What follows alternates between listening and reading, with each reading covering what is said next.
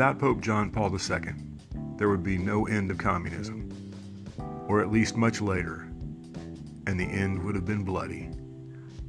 Lech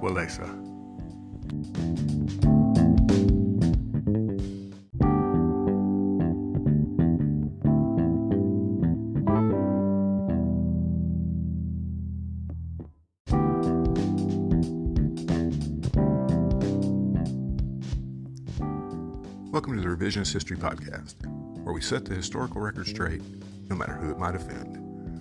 I'm Paul, and it's time again for our Sunday Sundays with the Saints episode. And we're going to do something this Sunday that we did last week as well, which is combine the saints and debunking myths, or at least in this case, a common misconception that has sprung up.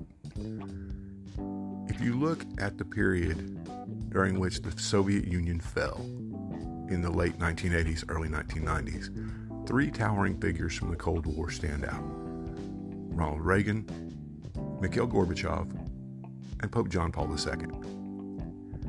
And in recent years, especially, there's been a common misconception that the fall of the Soviet Union and of the Eastern Bloc itself was totally due to the influence of Pope John Paul II. We need to correct that today because even he didn't see it that way. So let's get started.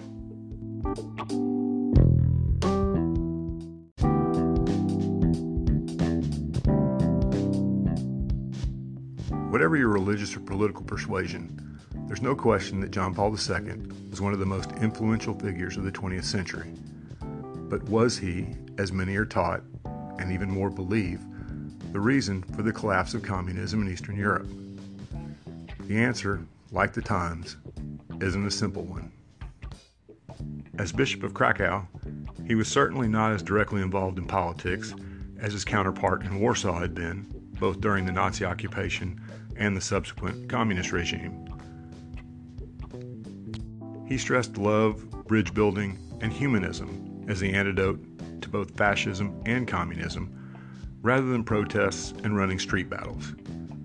There were many activist priests in Poland, even after he assumed the papacy, but he was never truly one of them. Furthermore, while his election in the fall of 1978 as the first non Italian pope in 450 years sent shockwaves all the way to the Kremlin, there was no reason to believe those shockwaves would last or be anything more than symbolic. The Vatican Curia ran things, and appeasement was their policy. John Paul II never called for the overthrow of communism, but rather for all governments to respect basic human rights. Hardly a revolutionary position then or now. He did not and could not start an economy crushing arms race with the Soviets as Reagan did, nor bring in reforms that ultimately grew beyond his control as Gorbachev did. Events often ran well ahead of where he would have preferred. So it really can't be argued that he set out to bring about the fall of the Soviet Union or communism in Eastern Europe. What he did do was use both the moral power of the Vatican and his own Polishness in grand and symbolic ways, ways that had an impact and influence he could hardly have imagined. Symbols matter and in this case, as much as tanks and ballistic missiles. What perhaps only the KGB realized when Wojtyła became Pope John Paul II was that Poland's Catholic identity was, and always would be, far stronger than its communist one. Communism had been imposed 40 years earlier. Catholicism had been there for a thousand years. It had sustained them through continual occupation by foreign powers, and when one of their own became its leader, something in the Polish psyche changed. This became evident on his first return to Poland as Pope, where millions, to the shock of the communist authorities, turned out to see him. Most historians point out the people chanting, We want God, at the masses that he said there. But few remember an even more radical occurrence. Banners with the Communist Party slogan, The party is for the people, had a provocative phrase added But the people are for the Pope.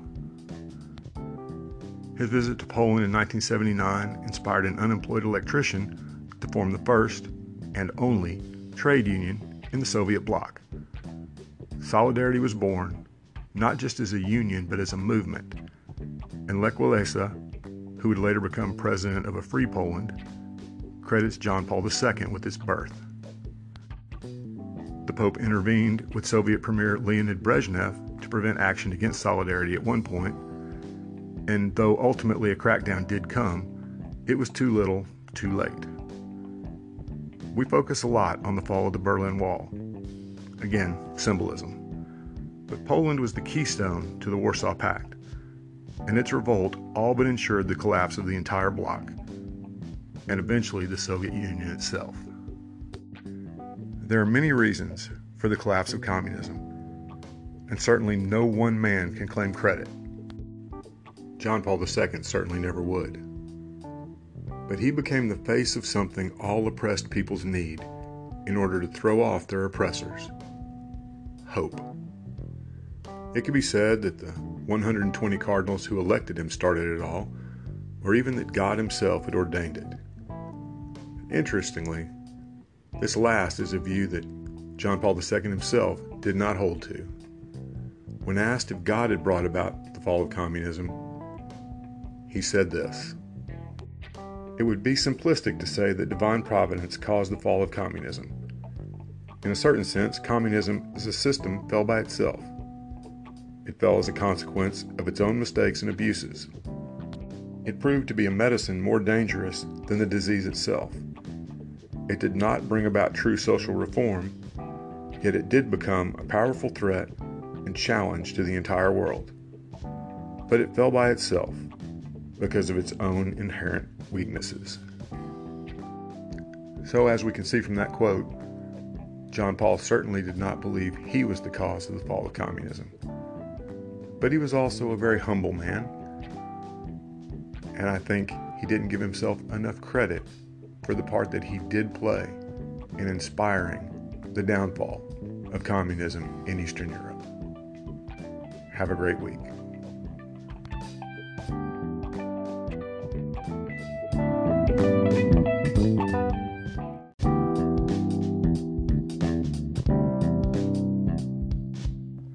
Thanks for listening to today's episode.